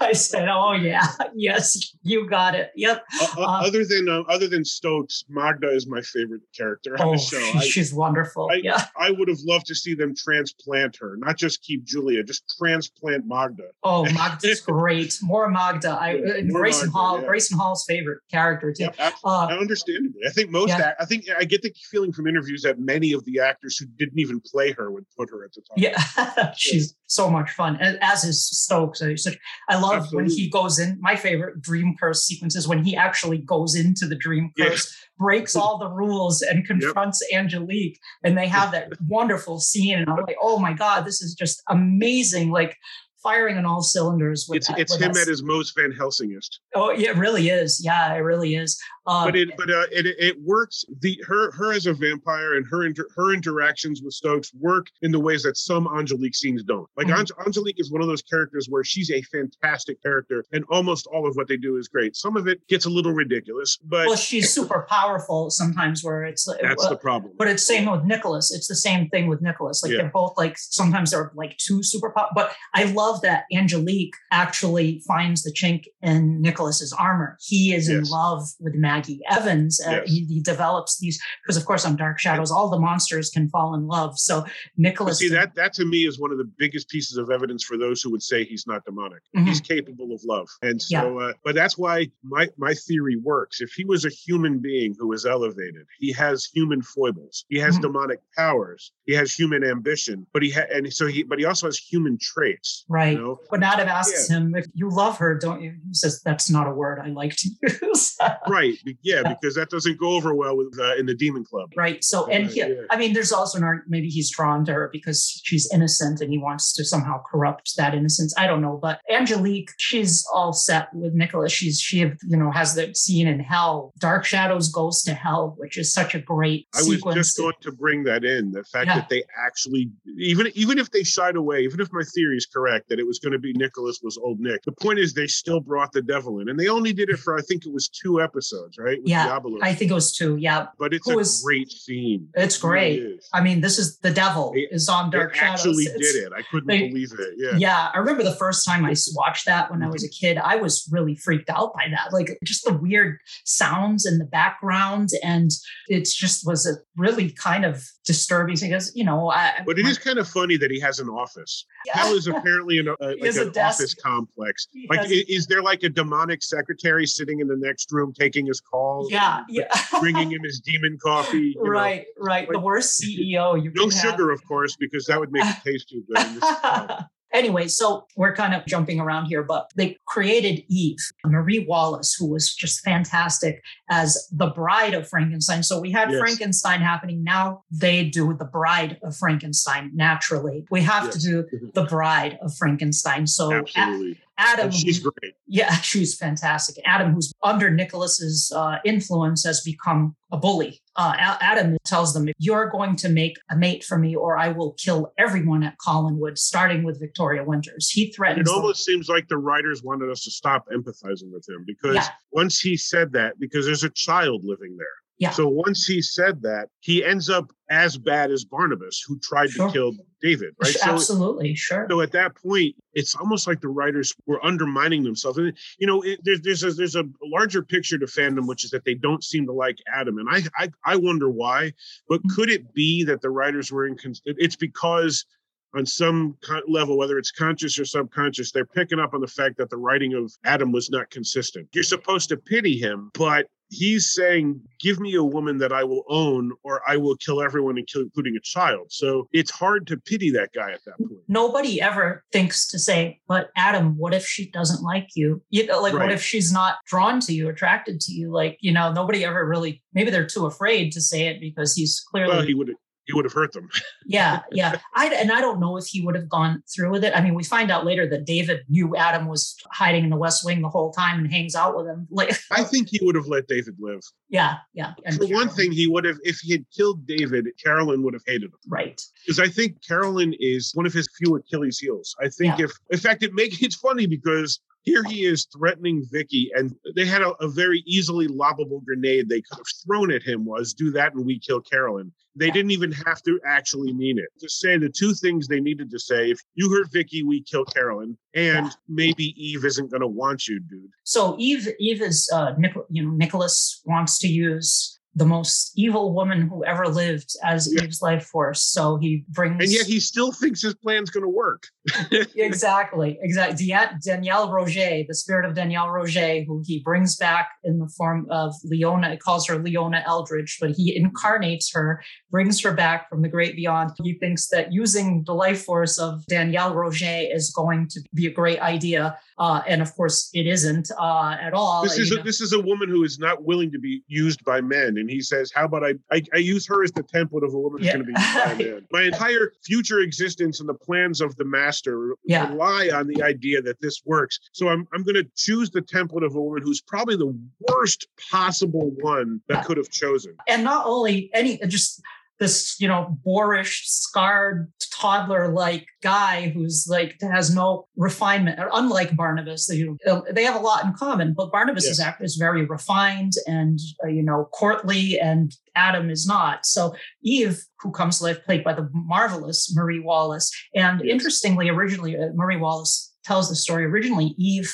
was going to have a scar across her neck, uh, like a Frankenstein type scar across her neck. And they did actually do it with makeup uh, in the camera test, but it looked like a necklace in the long shot. Yeah, yeah, I remember reading that. Yeah, so they didn't end up using that. I think it would have been kind of cool to, to have that aspect, but that's, you know, I, I'm actually okay with why they did it, and I'll tell you why. One of my Mhm. One of the few like there are times when I find Adam really unlikable, even when I'm empathizing with him. mhm, And one of them is if you notice what it is he says he wants in a woman, he wants her to be gorgeous. He never says he wants an equal. so He shallow. never says, yeah, he never says he wants someone he can talk to and enjoy time with and laugh with and make laugh. He wants a woman who's hot. That's Mm. all he wants. It's why people call him an incel all the time. Yeah, and he wants her to be, and he wants her to be like Carolyn. He all he keeps, Yes, you know, imagining exactly. that she's going to be like Carolyn, which So is really I, he hates, but he also hates his own scars. I think if Yeah. they had put a scar on her neck and had him not hate her for it, I think they would have been missing the boat. He gloms onto her not just because she's dynamic and attractive, but because she is not scarred. She's what he wants to be. She's a person who's strong, but she's also a person who's not screwed up by science. Right. So I actually think it's a good thing that the makeup test didn't work. Interesting. Good take. Because it would have been hard to understand. Well, if he hates his own scars, why is he sure. so adamant to be with a woman who looks like her head was cut. Sure. Well, I was thinking like maybe we're more alike, unlike these others. You know, that's kind of along the lines I was thinking. But either way, Eve comes to life. And yeah. Marie Wallace is so great and, like you said, powerful and yep. dynamic. She's just. I, she's, love her in the role. Oh, she's she's great as as Eve. My favorite Marie Wallace character is, is Jenny Collins, well, I mean, but, I, but I yeah, love that's a, that's a given. yeah, I mean she's just awesome. But Eve is yeah. is just right up there. She's so good as the you know the Dark Shadows version of the bride. So, but of course, she, like the bride, uh, she rejects Adam. She finds him boring and dull and ugly and. She's actually well. She's drawn to Nicholas, but she actually is in love with Peter Bradford. As it turns right, out, right. apparently Danielle Roget had some history with Peter Bradford, which was a kind of a twist. It's like, really? Wow, that's weird, you know? So it, it's it's it's one of the weirder things they did with her story. I'm yeah. not sure it 100% works, but it's interesting. I guess you know Peter was kind of a naive guy, so I mean I could see him kind of she she's because she's not a nice person, Danielle Roget, no. you know, at all. So she's a murderer, you know, and so uh, but anyway, things are not going well with this plan of of Nicholas Blair's. Eve doesn't like Adam. Adam is frustrated with Eve because she's takes off and doesn't pay any attention to him and things are falling apart. Angelique reports to Diabolos about what's going on. Meanwhile, something else happened during this storyline. It's a subplot that I love and it only lasts for a short time, but it's fantastic. When they were looking for a life force for Eve, Barnabas decides to oh, use yeah. Maggie Evans. Poor Maggie, like Barnabas, leave Maggie alone. Come on. Barnabas wants to use Maggie Evans and Willie overhears this and he is horrified by this. Yeah. So he hides, Tate kidnaps Maggie and hides her in the mausoleum, trying to, to protect her from this fate. And they seeded this earlier because Willie gave her some earrings that belonged to Josette. And Maggie starts to have these flickers of memory. And it finally pays off when he brings her to the mausoleum. And then she just, all the memories come flooding back and she remembers what Barnabas did to her. This subplot was really compelling because very. You know, on Dark Shadows, they kind of just move on next thing, and it's like they might reference something that happened before. There but... are very, very rarely uh, uh, repercussions for the heroes. Yes, exactly. And this time, oh yep. boy, like Maggie remembers what happened. And there were some amazing scenes between John Karlen and Kathryn Leigh Scott in that mausoleum that looked like But they're always all right. Their their yeah. chemistry is some of the strongest on the show. Agreed. Yeah. yeah. Kind of like black box theater, kind of intense scenes with the two actors yeah. doing a scene. Uh, thoughts on that? Yeah, because you know they're both thralls to a vampire. I mean, like yeah. there's a reason I think those two characters work so well. Is mm. the truth is these are both people who have had their lives turned upside down. One started as a good person, one started as a bad person, and none of that matters because they both ended up thralls to a vampire, and they're and they were broken permanently because of it. Mm-hmm. And it's, it's powerful stuff. And I think the writers picked up on that. Definitely. It was just, it was such a good, uh, I thought it was disappointing how, how that wrapped though. Just Nicholas yes. just wiped, wiped her memory. So permanently. How many times did that happen? Where you know, just every time you think that Barnabas is going to get his comeuppance, a, a warlock erases her memory, or Julia pulls out a pocket uh, the, the uh, medallion. medallion. I mean, it's just it's like, come on. Yeah, but, yeah. But, you know, but like I said in the beginning, on a show like this, it's because it's a soap opera there are certain allowances we have to make with storytelling. One thing is that we're going to see the same thing over and over again within a story and that we're going to see the same story repeated later on because new new viewers have come in and they go what the hell? Let's do it again. The other thing is that sometimes things don't pay off because actors leave or characters are written out or new writers come in and just abandon old plot lines and uh, and so sometimes things should have had an ending and don't. Maggie's character falls into that category and it's sad because she's one of the characters we truly care about. Absolutely. As a character too, she's lost so much at that point. Sam dies, yeah, exactly. which we did we didn't mention that. Sam takes on the blind man role. Yeah, oh, yeah, uh, right. From Frankenstein, he he takes That on, is such a great parallel, by the way. Yeah, it really is, you know. Yeah. And Sam dies during this storyline. Uh, you know, he was with the show from the beginning. Well, with Mark Allen played the role, but the, the yeah. character, the character yeah, was there from the start.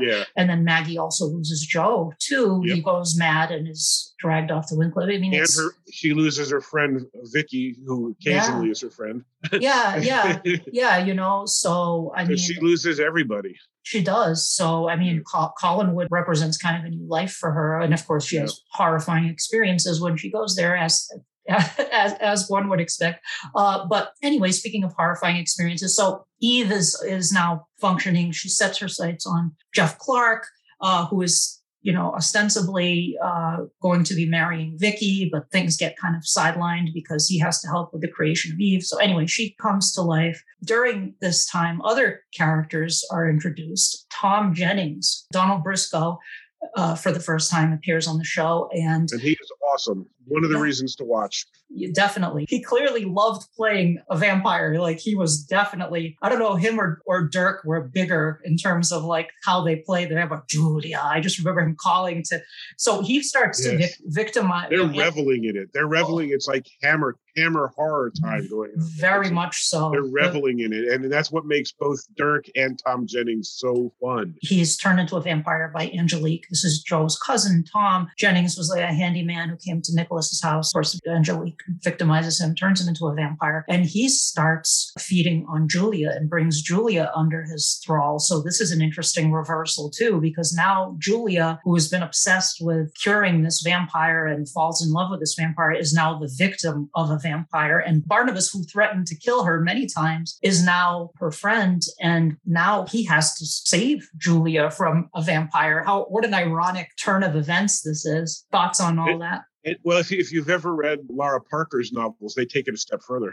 Oh, he yes, she's turned into a vampire, right? In those, yeah, and they end yeah. up enemies as a result. So right, uh, right, it's, yeah. It's, it's, one of my favorite aspects, actually. I know that they're con- it's a controversial thing she did there, but I loved it. But anyway, back to, back to, to answer your question. Um, what, what, what, what, were you asking? What was my opinion? Oh, uh, Tom, the whole Tom Jennings oh. storyline where he's staked by Barnabas, and then he comes back. Nicholas pulls the stake out yeah. you know, a while later, it was like, oh, that's what happened to Tom. He got dragged well, off into. It, it's funny. Um, Dark Shadows' use of vampires is not entirely consistent with itself or with the way Gothic literature tends to. Mm-hmm. Uh, you know, like first of all, like sometimes you can see vampires in mirrors and so forth. But one of the things that amuses me is the idea that that they they kill Tom and then just leave him there with a stake. Like it, yeah. part of this as a vampire should know if someone were to pull that out. Yeah. Right. So you, you you'd think that he would realize, well, if anyone finds this, they're going to assume it's a corpse. They're going to do an autopsy, and that's going to involve pulling the stake out. Yeah. So he yeah. probably should have gotten rid of the body, but he should have burned it or, to, or yeah, yeah exactly. or cut its head off or something. Yeah. Yeah. I think Tom Jennings injected something fun into the show mm-hmm. um, that would continue obviously because of, of the other Jennings characters, would continue to resonate as the show went on. There's something fun about the character that reminds me of. Have you ever seen the the classic uh, mini the um TV version of Salem's Lot? They're they're from the '70s, the original. Yeah. One? Yes, oh, with David Soul. Yeah, yeah. Yeah, I'm drawing a blank on the name of the kid who becomes a vampire. I can't um, remember his name. But there's this scene so where eerie where he's floating outside the window. Yeah, and he's yeah. saying Danny, let me in. Yeah. You know, his, like his his uh his hissing and his fingernails. Yeah, so creepy. That's a that seems stayed with me when I was a kid. I think Tom Jennings and, and Dirk to some extent remind me of that. I think yeah. that's why I like those two vampires more than any others on the show. They're mm-hmm. brief time, very brief tenures on the show for both of them, but they stand out because they're the creepiest. I can see that. You can see the humanity in Barnabas and even mm-hmm. an Angelique vampire. You almost right. feel for but with Tom, there's something so not of this world, and he, he becomes otherworldly. That's exactly yeah. otherworldly and malevolent in a way yeah. that Barnabas and, and, and and Cassandra, even though they're evil creatures, never really are. And, there's a uh, there's a, a, level of sort of intellect at play, I think, with Barnabas and Angelique. Yes. It's a cold, sort of calculating, but with Tom and uh, Dirk, yeah, it's definitely something. It's that same look the kid gets when he comes to the window, or that Mr. Barlow, mm-hmm. the, the, main vampire sure. in, Salem's Lot gets. Because, you know, there are a lot of times you'll see two different types of vampires. You've got Dracula, you've got Nosferatu, right? You know, one yeah. one is just a, a, horrible, ugly thing, and the other one is is, is um, charismatic.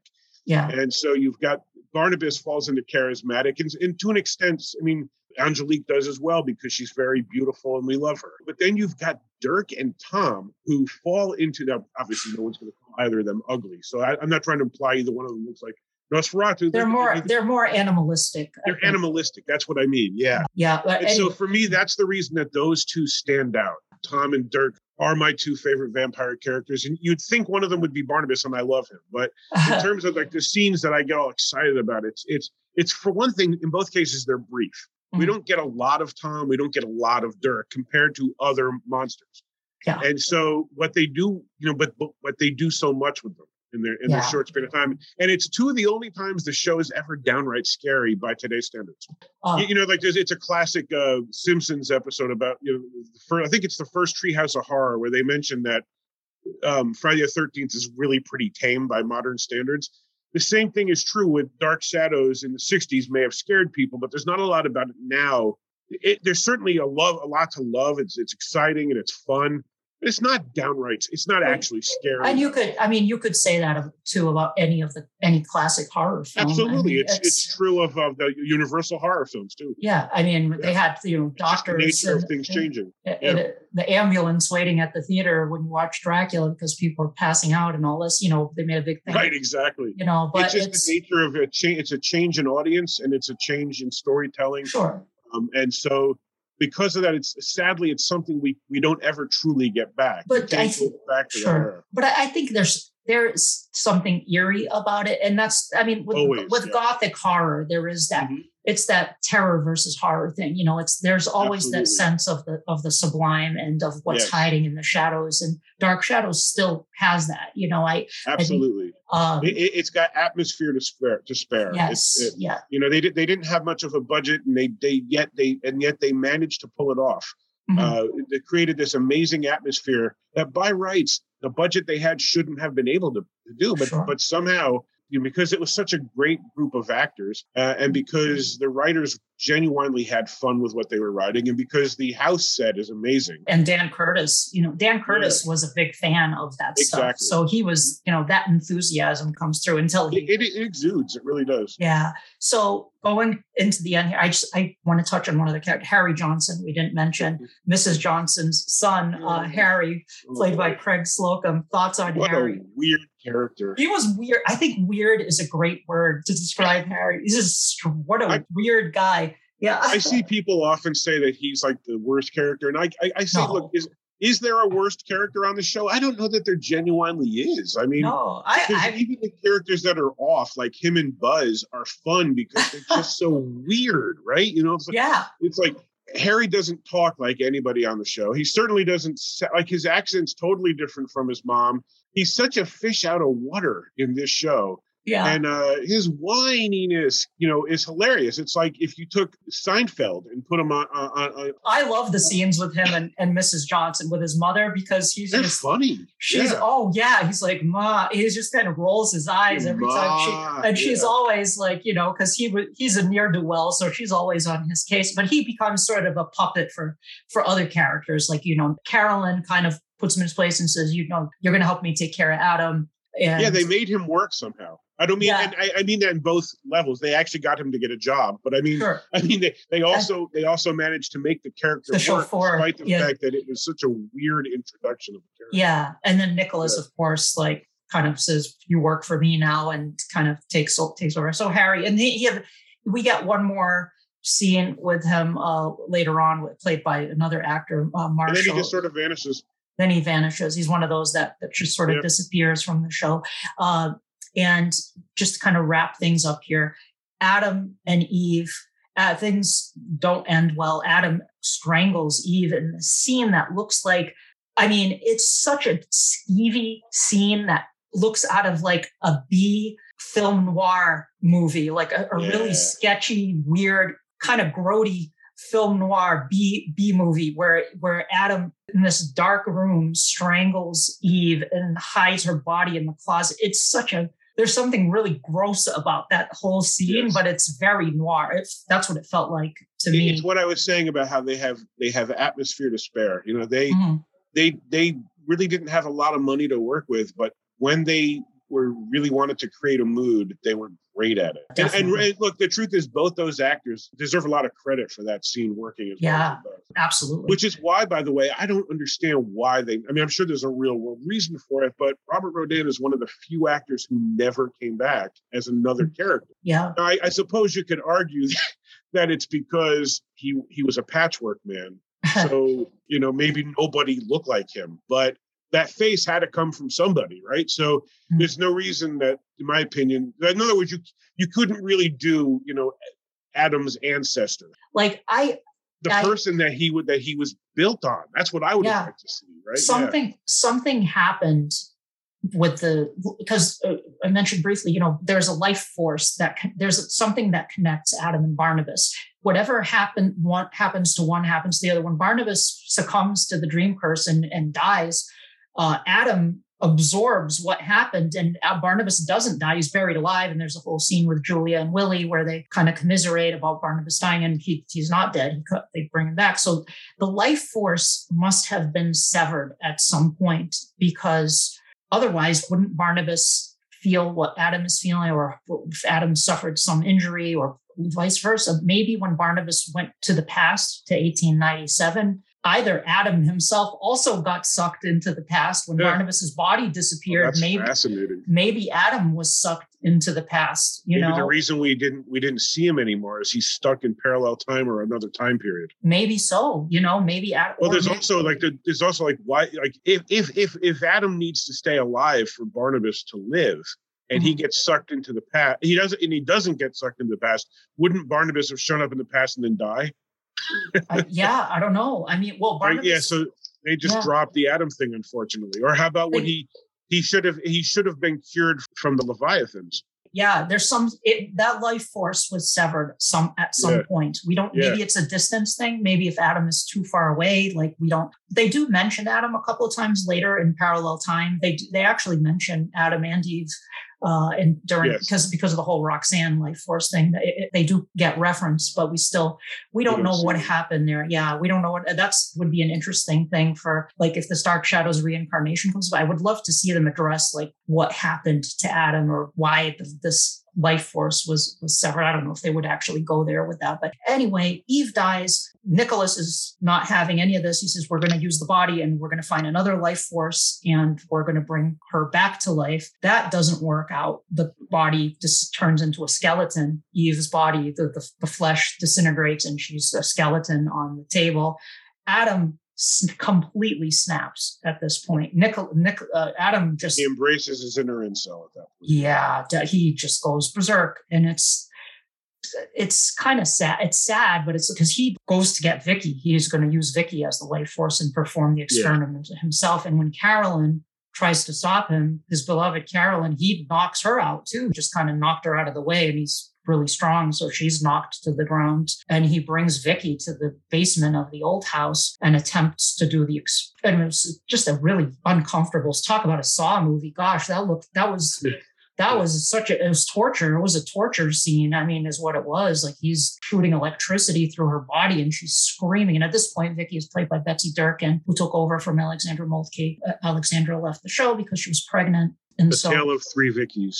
Yes, yeah, and then of course, yeah, we have Carolyn Groves later on. So Vicky is being basically tortured by Adam. Barnabas shoots Adam in the shoulder and feels the pain himself in the shoulder. Adam runs off, as we said, goes to Professor Stokes' house, and that's the last we're going to see of Adam. He's he's gone. Yeah.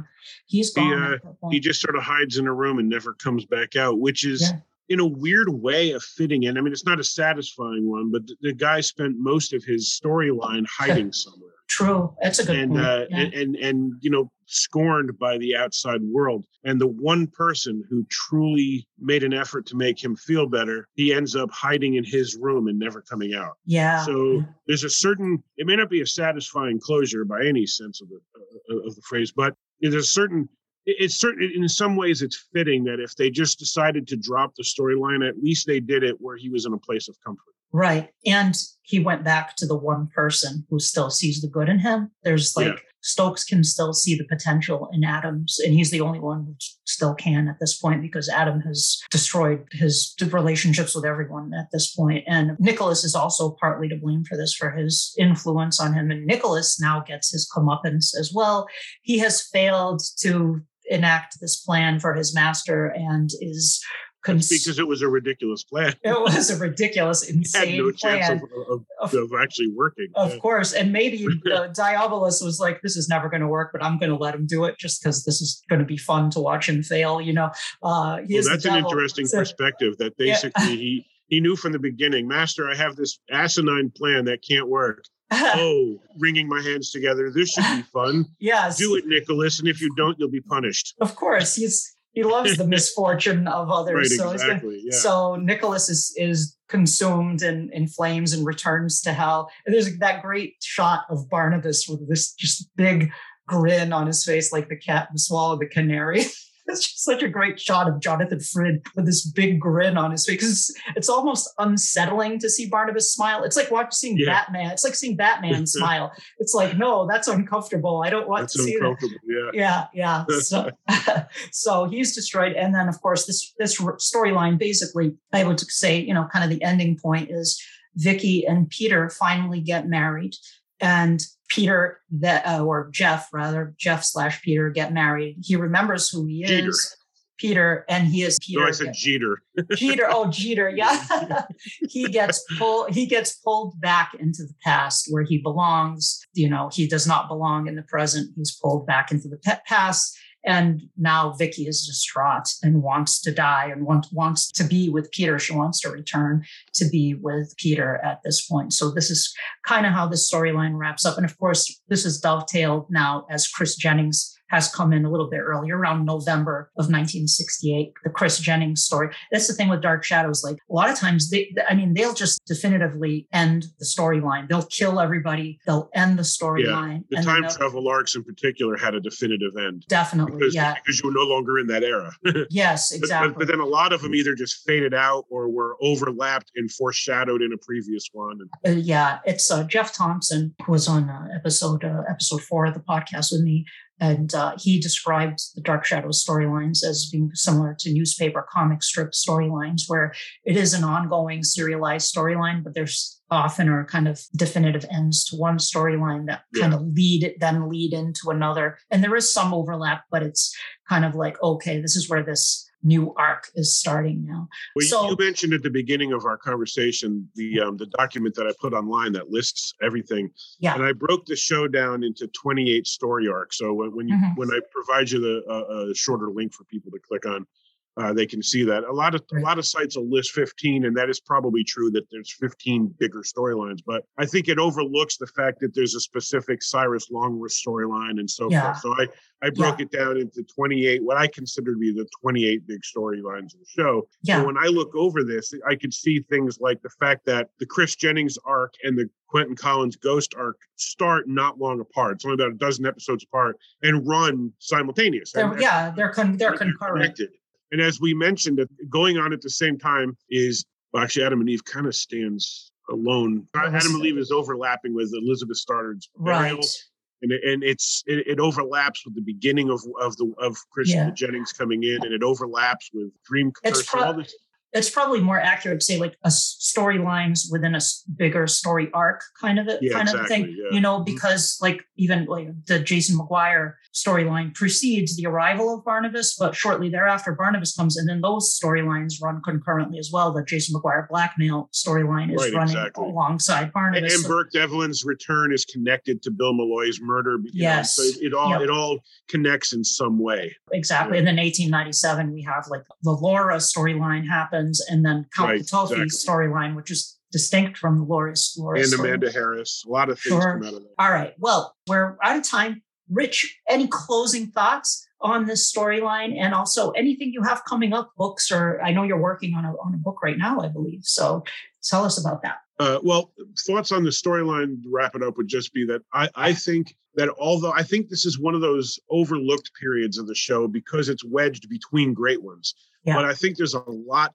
to enjoy about this period. Nicholas Blair is such a standout character. Adam and Eve are better characters, I think, than a lot of people give them credit for. And if they watch it from the standpoint of this is the point at which it ceased to just be Dracula, but instead became universal horror, then I think that maybe they will find more to enjoy about it. Because before that, there, there's really no connection between a phoenix and a vampire. They're not the same genre. But but a vampire and Frankenstein's monster and a werewolf that's the same genre. So Uni- Unimon really begins. The Universal Monsters concept really starts not with Barnabas because he was a lone vampire, which was, you know, mind blowing to the audience, but with Adam and Eve. Um, mm-hmm. so I, I think that this arc is it perfect? No. The dream curse goes on too long, for example, and so does Elizabeth's burial. But and that might be why this era of the show sometimes gets complaints, and they're and, and they're not they're not invalid complaints. But I think there's a lot to take away from this one. I think there's mixed in with the periods that that drag. There's some really compelling storytelling. And look, we got Nicholas Blair and Tom Jennings, and how could it be a bad era? um, yeah. As far as uh, work, I'm currently doing another essay anthology for Sequart. Uh, my friend Joe Dilworth and I are co-editing a, uh, an essay anthology about the Stargate franchise. Uh, this will go along with the ones um, you mentioned earlier. I did uh, for them, Planet of the Apes and Battlestar Galactica, Hellblazer, uh, obviously the Monster Book, and um, I'm still writing my weekly column for uh, for Hero Collector, which is Eaglemoss's fan website, and um, um, I have a couple other projects in the works. One of which involves a different classic monster, but I, am not really at liberty to, to say it, although I will when we stop recording. Awesome. Um, I have I have one more question. Actually, I want to tag sure. on to this. My question is this: I've asked this a few guests I've had on the show. Dark Shadows incorporated lots of classic horror tales into the mix. Are there any classic horror stories that you would have enjoyed seeing in the mix with Dark Shadows that they didn't use? Yes, the uh, the Invisible Man. Ooh, interesting. Yeah, cool. I've always wished that that one had made it in. It might have been a little problematic because this is not a show with great special effects as we see, and yeah. having things on strings might have been visible. So I don't know if they could have done it on their budget, but um, especially because we, we see what happens with things like floating heads and such. You could, you know, it wasn't perfect, but I think it could have been a lot of fun. Um, and who cares? There's no one, no one's watching this show because they they they're looking for the effects anyway. You you enjoy the storyline. So I think I think the Invisible Man could have been fun. Um, and the other one is the Mummy. Uh, yes. And I and from what I understand, that's one that they had in mind. I've heard that had, too, and I'd like yeah, to find out. Continued. I, I've heard this before too, and but I don't have a source for it. I don't know where I read it, but I've I've seen people say it. Is same. it true? I don't know. Same here. Um, yeah. I knew Dan Curtis was reluctant to do a mummy, and I I read that before that he he was not all in on the idea, and every time it came up, he kind of nixed it. That's just what I've heard. But then I had also heard that they actually did talk about doing uh, doing a mummy storyline. I think it would have worked if they had used uh, Sir Arthur Conan Doyle's Lot Number Two Forty Nine as the inspiration. Where this, I think if they had had a scholar kind of show up at Collinsport and bring this, you know, sarcophagus with them, maybe it could. I think the I think the, the difficult thing was like, how do you have an Egyptian mummy in Collinsport? You know, but I think they could have found a way to to make it work, perhaps. I think and, it. I think the fact that the that the that the one standout, the book, the most standout tale in both Gold Key and the Dan Ross books are mummy stories shows that it could be done. I really do, and I am. Uh, mm-hmm. It's it's one of those that I think was kind of a miss. The Invisible Man. It's that one is sort of a straddles the line with horror and science fiction. I get because H.G. Wells, you know, it's kind of kind of leans on the science fiction side of things, but it's definitely you know a mad scientist story. Ansel Faraj, who I had on, on the show, a filmmaker who's worked with a lot of the Dark Shadows actors, uh, did a series called Theater Fantastique, and one of them is about the Invisible Man as a as a lodger, and um, I can't remember the name of that episode, but uh, the voice of the Invisible Man is is the late great Christopher Pennock. Uh, mm-hmm. does the voice of the Invisible Man, and it's on YouTube. So if you if you look Theater Fantastique, yeah, uh, Ansel has worked with a lot of the, the, Dark Shadows actors, but yeah, Chris Pennock does the voice of the Invisible Man in that. Um, and, and the only other thing to answer to add to that question is, and I don't know if it would have worked but I would have been really interested to see what they could have done with aliens. That would have been weird. Wow. I I mean, look, I know it sounds ridiculous, but they brought in a Lovecraftian serpent god. Yeah, yeah, true. Right. yes, So yes. they, they never showed us what the, what this thing looked like, and it still worked. So I, I just would, you know, so could they do aliens? I mean, they certainly didn't have the budget for a flying saucer uh, Uh, or somebody walking around looking like a little green man, but could they have made it work? I think they could have. There's any number of ways a competent writer could have, you know, had them disguised as a human. Who, you know, there's any ways they could have done, but I, I don't know where they would have gone with it because it's not necessarily a classic monster, but there are classic monster stories that involve aliens in. Hollywood. Like the, Yeah. the thing comes to mind. Oh, that's a good. Yeah, that's a good example. Yeah. Like a kind of a horror, uh, sci-fi hy- hybrid kind of thing. Exactly. Yeah. Right, exactly. When I say aliens, I don't necessarily mean like an alien invasion so much as, a, as like you say, a hybrid horror sci-fi. Something more ins- insidious like that. Yeah. or the Like- fly. Ooh, the fly. Oh, yeah, that would have been that would have been a challenge for Loscalzo, makeup-wise, makeup wise. Yeah, Yeah. uh, especially if it was like a an ongoing, uh, recurring character. Well, Rich, it was great having you on the show. Thank you so much for joining me. I'm glad we could finally make this Oh, happen. This has been so fun, and if you, if you know, if, if you're ever repeating guests, I'd be happy to come back because this was fun. Oh, thank you for for offering, and I'm sure that will happen at, at some point for Oh, sure. good. All right, folks, if you like this podcast, please make sure to subscribe either on YouTube or on Apple Podcasts or wherever you listen to your podcasts. Be sure to give us a rating and a review on Apple Podcasts as it really helps the show to grow and reach more fans. And for as long as they lived, the dark shadows never truly dissipated, for there will always be terror at Collinwood. Terror at Collinwood is a Penny Dreadful production.